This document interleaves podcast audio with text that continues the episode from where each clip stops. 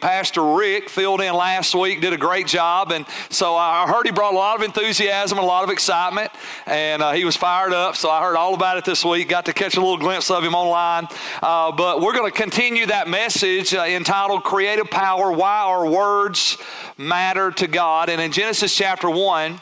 The Bible says, In the beginning, God created the heavens and the earth, and the earth was formless and empty, and darkness covered the deep waters, and the Spirit of God was hovering over the surface of the waters. And then God said, Let there be light, and there was light, and God saw that the light was good, and then He separated the light from the darkness.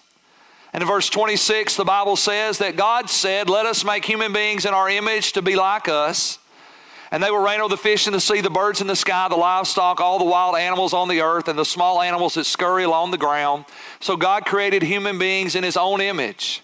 In the image of God, He created them male and female. He created them. So let's just kind of revisit or kind of recap a couple thoughts. We said, number one, that our words matter to God because we were created to be like God, right? We were created to be like God. We're not God, but we're supposed to be like Him. We were created in His image and His likeness, and we were created to create. And like God, right, we've recognized, like God, our words have creative power. God spoke the world into existence, and we have the power of death and life, Proverbs 18 21 says, in our tongue. And our words literally have creative power. We are creating the world in which we are living our lives. And we just begin to recognize how significant that was. And we began to understand just a couple weeks ago that according to Scripture, Jesus said that on the day of judgment, we're going to give an account for every idle word that we speak. And we recognize that if Jesus said we're going to give an account for every word that we speak, then our words just can't be words. Our words have to be more than that. Our words are spiritual containers, right? They're spiritual containers that release life and death, and our words really do matter to God. And guess what? If they matter to God, they ought to matter to us. Amen?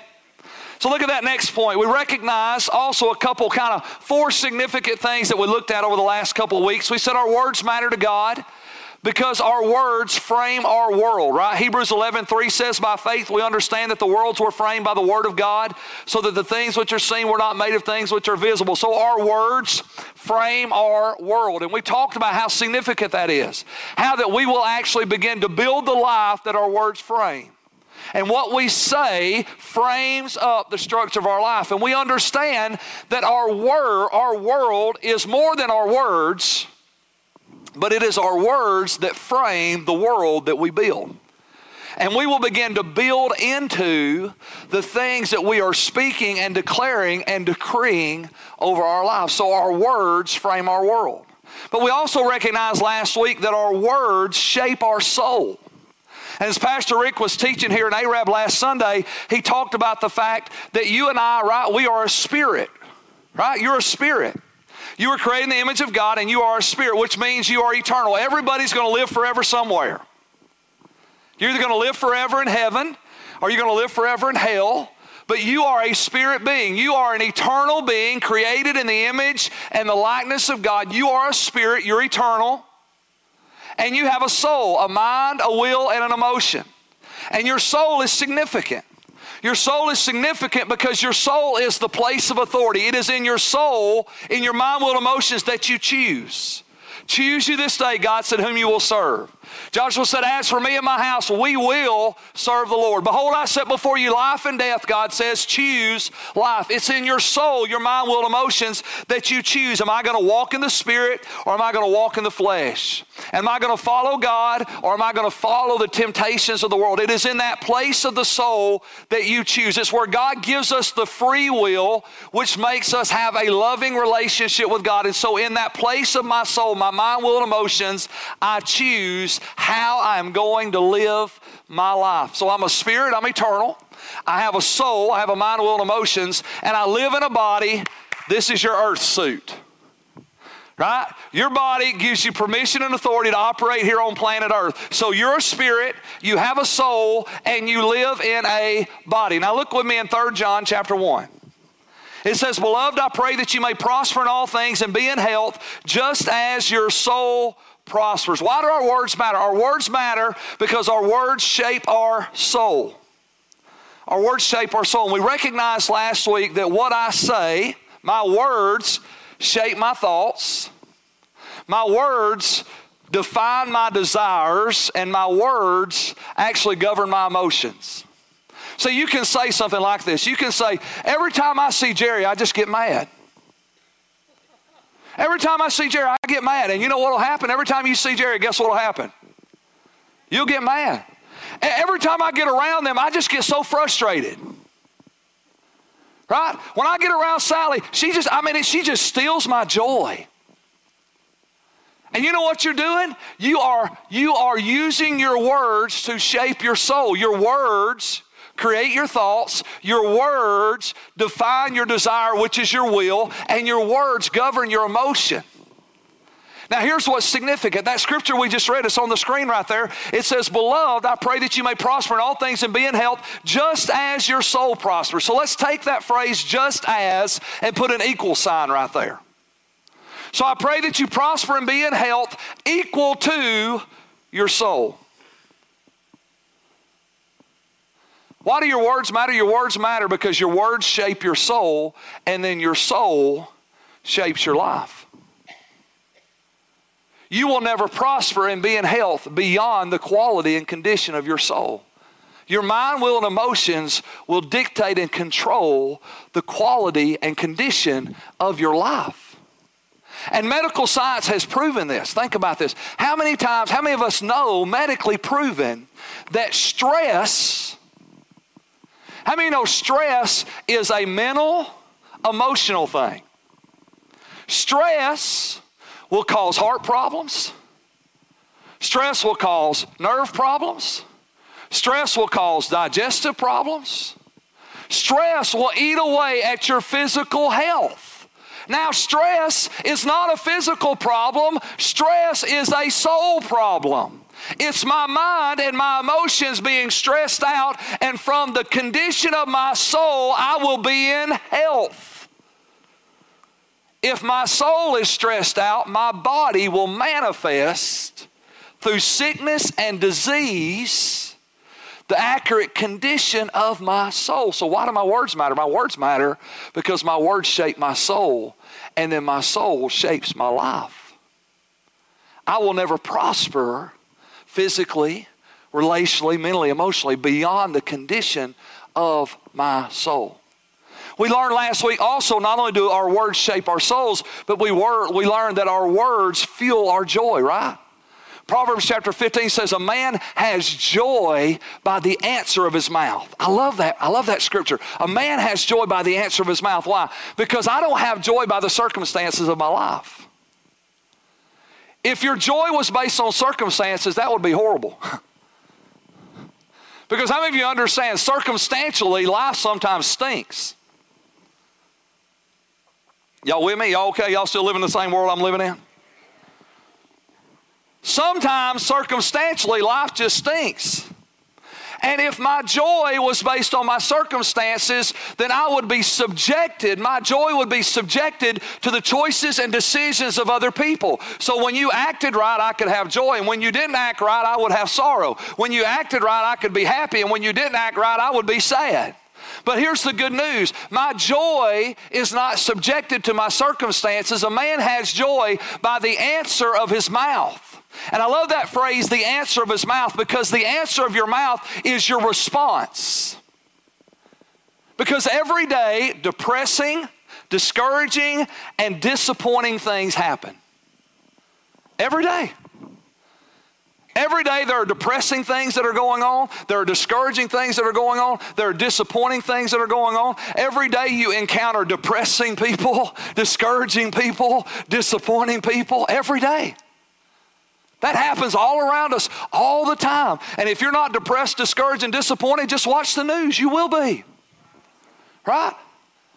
But the Bible says a man doesn't have joy by the circumstances that surround him, a man has joy by the answer of his mouth. It's how you respond to the depressing, discouraging, disappointing circumstances and situations in your life that determine whether you have joy or sorrow, that determine whether you have peace or grief, that determine whether you walk in victory or whether you walk in defeat. How you answer those circumstances and situations determines the joy that you have. So our words matter to God because our words fuel our joy. And then we learn that our words also create our vision. And we recognized something last week. We recognized that I am visually attracted to what I am verbally saying. And I use the example, I don't know what example Pastor Ricky used. I use the example of parents and children and husbands and wives because I think that's something we can kind of all relate to in the room here today. Think about parents.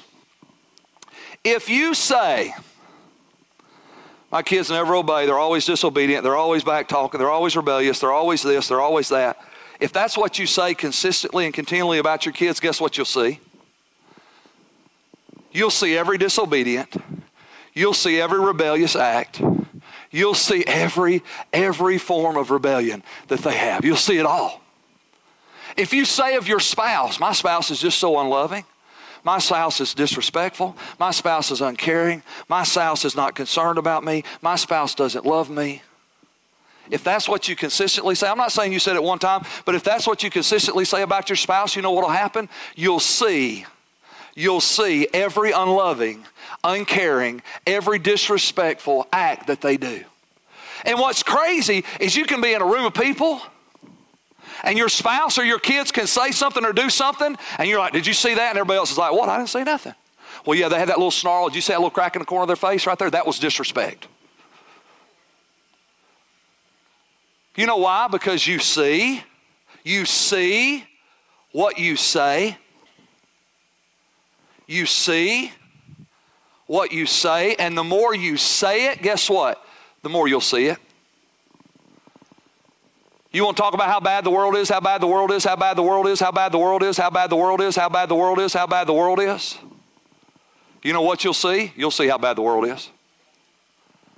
I mean, you'll see it in every turn. You'll see it in babies being born. You'll see it in elderly people. You'll see it in the government. You'll see it in the church. You'll see it everywhere you go. If your confession is how bad the world is, you'll see every bad thing. Now, the truth is, the world is bad.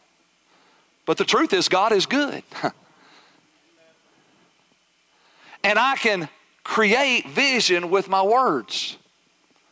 And if all I say is the negative, then all I'll see is what is wrong, and I'll be depressed and I'll be discouraged and I will sabotage every relationship. Because how many of you understand you can't have a relationship with somebody that's healthy and godly if all you see and all you say is what's wrong with them?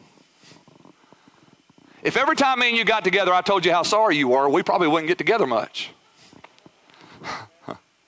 and if every time we got together you told me how sorry we were, I'm just going to tell you, we're not eating out again. I'll wave at you from a distance. Because that sabotages relationships and it robs you. Now, the truth is, let's just be honest here. The truth is, every child is obedient and disobedient. Every child is rebellious and submission, submissive. And if we bring that bar up just a little bit, let's be honest, every adult is obedient and disobedient. Every adult is submissive and rebellious. Right? You've rebelled against God. You've obeyed God you've rebelled against God. You've submitted to God and you've disobeyed God. We've all done it. The truth is, we are all, all of those things, but the decision has to be made. What do I want to see in that person? Do I want to see every fault and every failure, or do I want to see the good that God is doing in them so I can begin to call out what God has for their life? But if I don't call it out, I'll never see it. And so words create vision. So let's look at our next point today. Our words matter to life, matter to God because our lives will be filled with the fruit of our mouth. Our lives will be filled with the fruit of our mouth. Words are not just spiritual containers, they are spiritual seeds that produce a harvest.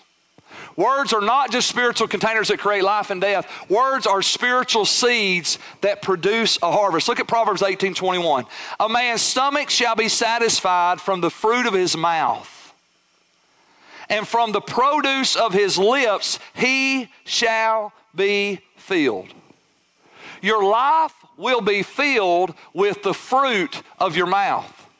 And in Galatians 6 7, the Bible says, Do not be deceived, God is not mocked, for whatever a man sows, he will also reap. Words are spiritual seeds. They're not just they're not just creative power that brings life or death, but they're actually spiritual seeds that produce a harvest. And your life will be filled with the fruit of your lips. Now, if you think about the most negative person you know, don't look at your neighbor. But if you think about the most negative person you know, you can see that very simply, right? You can what you can listen to their words and they're critical and they're judgmental and they're negative about everything, everyone and everything that's happening, everyone that's going on in the world. And guess what? You can look at their life and there is no doubt their world is filled with the fruit of their words. And the more critical they are, and the more judgmental they are, and the more condescending they are, and the more judgmental they are, and the more harsh they are, the more of that stuff that fills their life.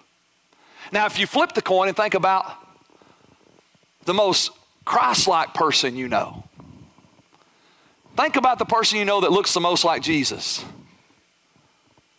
that loves like Jesus that cares like Jesus, that has compassion like Jesus, that serves like Jesus. And you know what you'll find out when you look at that person? Their life is also filled with the fruit of their words.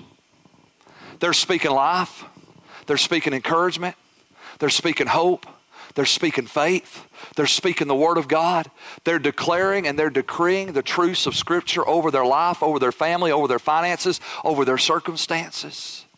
Why? Because words are not just spiritual containers, they are spiritual seeds that produce a harvest. Now, this is the truth about a harvest, right? Here's the amazing thing about harvest the harvest is always larger than the seed. The harvest is always larger than the seed, right? You can plant one watermelon seed and you can get a watermelon vine with multiple watermelons, and inside one watermelon, there'll be hundreds of seeds because the harvest is always bigger than the seed. Jesus, when he was talking about giving, he says, Given it'll be given to you. And this is how it comes back to you, Jesus said pressed down, shaken together, and running over. That's how it comes back.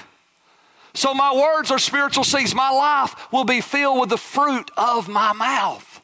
And not only is it going to be filled with the fruit of my mouth, but the things that I say are going to come back to me, pressed down, shaken together, and running over. Now, if you're saying the right words, that's a wonderful thing. If you're saying the wrong words, Lord, help us, Jesus. So think about it. I just wrote down several things here. I just didn't want to miss. Think about what are you saying about your family, right? We're, we're about to come into the holiday season.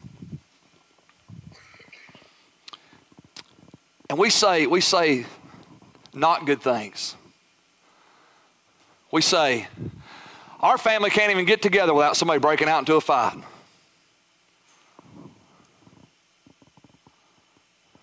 We can't even have one family dinner without somebody showing off. Now, that may be true, but that doesn't have to be truth. The truth is, is that God is a God of peace. God can bring peace and unity into our hearts and our minds. And here's what I know to be true I know that the only way I can change my harvest is I got to change my seed. If you're tired of watermelon, you got to plant something else. If you're tired of green beans, you got to plant something else. If you're tired of cantaloupe, you got to plant something else, right? If you're tired of the harvest, you got to sow a different seed. So, yes, maybe last time and for the last 25 years, every time we get together, somebody gets in an argument, we have a fuss and it ends up being crazy. But what if this year, instead of saying what has been, I start saying what God says and what I desire Him to do in my family? And I begin to sow seeds of peace and unity and harmony in my family and in my home and in my community and in my church and in my world instead of sowing seeds of discord and sowing seeds of disruption and sowing seeds of chaos and sowing seeds of confusion. And just little, little, little, little smart remarks like, well, well, I wonder who's going to act out this year. Maybe nobody. Maybe we could get together this year and actually enjoy each other's company. Maybe we can say peace instead of chaos. Maybe we can speak unity instead of confusion. Maybe we can begin to sow the right seed. Now, I'm not saying if you start speaking now that come Thanksgiving, you're going to have this perfect family gathering, but I tell you what I am saying. I am saying if you don't change your seeds, you'll never change your harvest. And sometimes the harvest comes quick, and sometimes it takes time. But here's the good news be not deceived, God is not mocked. Whatever a man sows, that shall he also reap. God watches over not only his word, he watches over your words. Because on the day of judgment, we're going to give an account for them. Because our words are spiritual seeds. Think, think about just a couple other areas, we're going to move on. Think about your marriage, think about your kids, think about your health. This is a good one. I'll just share a little personal testimony here. Two years ago, I realized I had to do something about my health. And my kids and my wife had been after me, and my family had been after me for over a year, for a couple years. Keith, you need to lose weight. You need to do this. You need to do that. Even people in the church that love me, you know, they love me a whole lot, and they say, they would say, Pastor Keith, you're fat and you're overweight and you're going to die. And, and they'd say it really nice. They wouldn't say it like that, right? They would, they would, with Christian love, they would tell you that stuff. Two years ago, though, two, two years ago, so, so June of two years ago, I, I had to make a change. And, and the biggest change I made, I'm just going to tell you, the most transformational change I made. I, I, have changed the way I eat. I've changed the way I live. I've changed, I've changed uh, uh, every aspect of my physical life. But the biggest change was my words. The biggest change was my words. Because I used to say stuff like this I hate vegetables. If you see me running, you better run too because something big's behind me.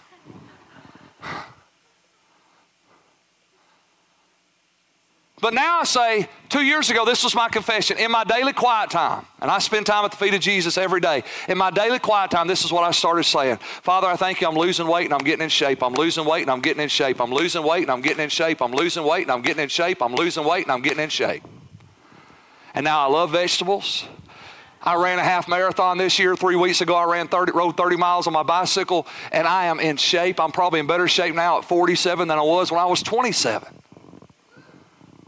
But the biggest change, hear me, the biggest change was not my diet and not my exercise. The biggest change was my words. My words. I had to begin to sow the seeds of the harvest that I wanted to reap. One of Kelly's favorite testimonies is Joyce Myers, and Joyce Myers tells a story about how she used to be a smoker and how she finally quit smoking. She said the way she quit smoking is every time she'd light a cigarette, she'd say, I hate smoking. I hate cigarettes.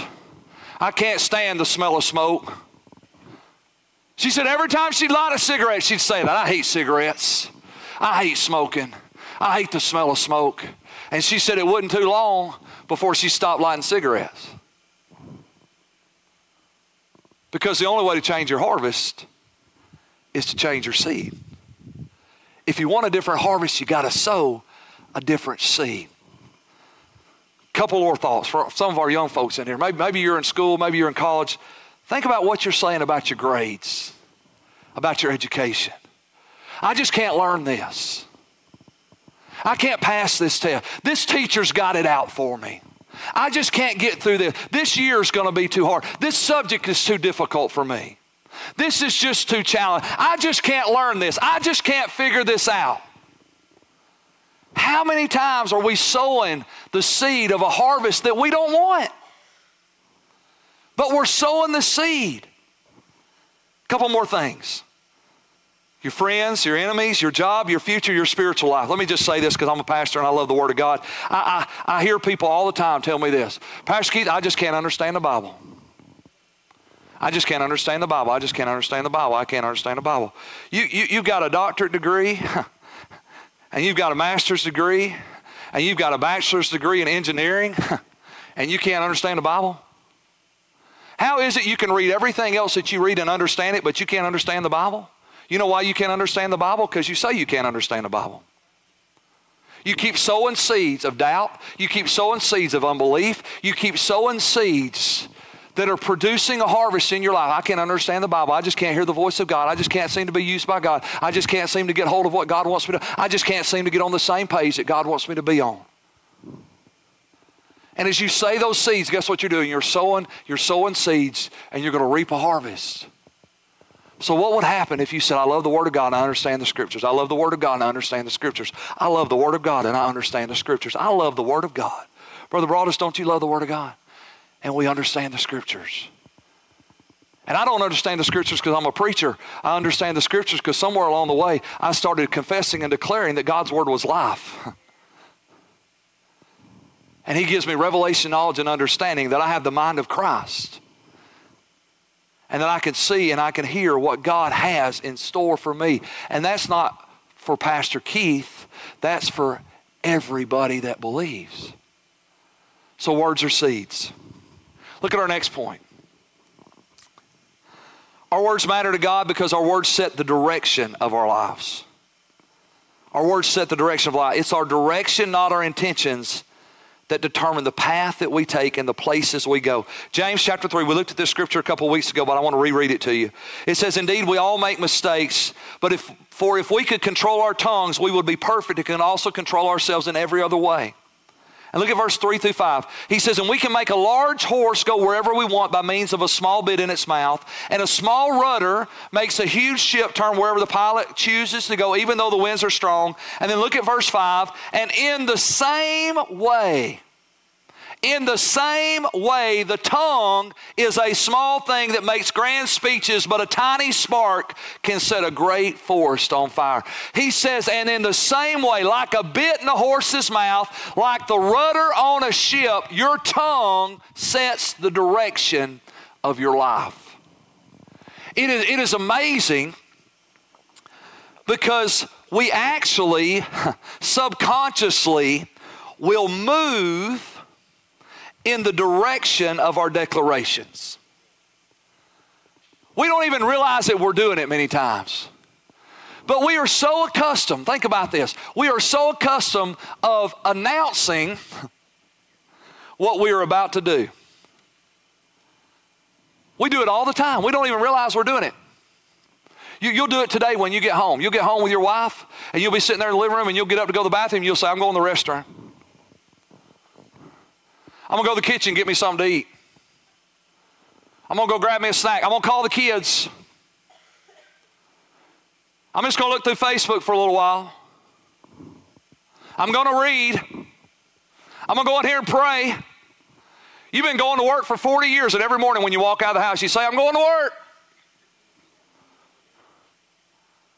All the time. We declare the direction of our life. And we don't even realize we're doing it. But over and over, we just declare what we're about to do. We declare what we're about to do. We declare what we're about to do. Why? Because words set direction. Like, like a bit in a horse's mouth, like a rudder on a ship, the words of our life set the direction of our life. Now, here's the challenge the challenge is it's our direction, not our intentions, that determine the path that we're on and the places we go. And this is what I've recognized about us as Christian people. Most of us as Christian people, we have good intentions. And we really desire, we desire to do the things that please God. The problem is, is that many Christians get to the end of their life and they haven't done the thing that pleases God, and they, they end up at the end of their life living with regret, wishing they had done stuff different than what they had done. But here's the challenge. Here, here's, here's why it doesn't work. It doesn't work because with our words of our mouth, we actually sabotage the desires of our heart. So in our heart, we want to serve God, but with our mouth, we say, I just don't have time right now. With our heart, we want to serve God, but with our mouth, we'll say, This is just not a good season. I can't tell you how many people I've talked to that sincerely want to use their gifts and their talents for the glory of God, but they tell me, Pastor Keith, when I get through this season, I'm going to get engaged. Pastor Keith, when we get the kids raised, I'm gonna get involved. Pastor Keith, when, when I when I get through this time in my work, right now we're just really busy. Well, y'all been really busy for 30 years. Well, when I get through this time, I'm to do that. And when I get through this, I'm to do that. And when I get through this, I'm to do that. And basically, what we have done, our heart's desire is good, but our declaration is wrong.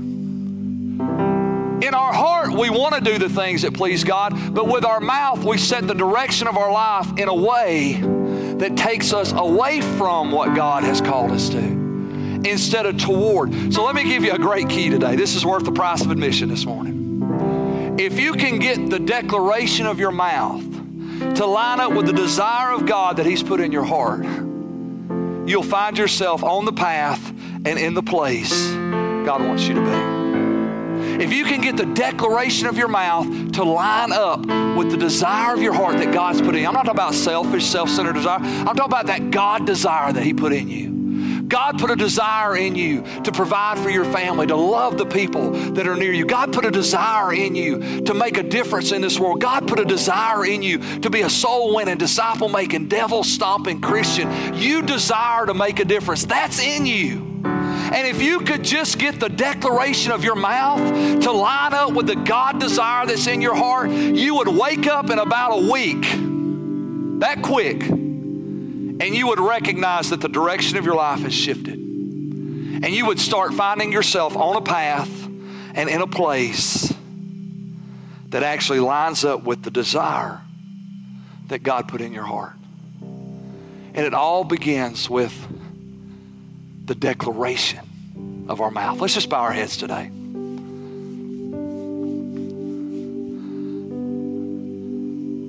Words are so powerful. And the Bible declares the power of our words in Romans chapter 10. And it's really amazing what the scripture says. It says, but what does it say? The word is near you, in your mouth and in your heart. That is the word of faith which we preach. And that if you would confess with your mouth the Lord Jesus and believe in your heart that God has raised him from the dead, you will be saved.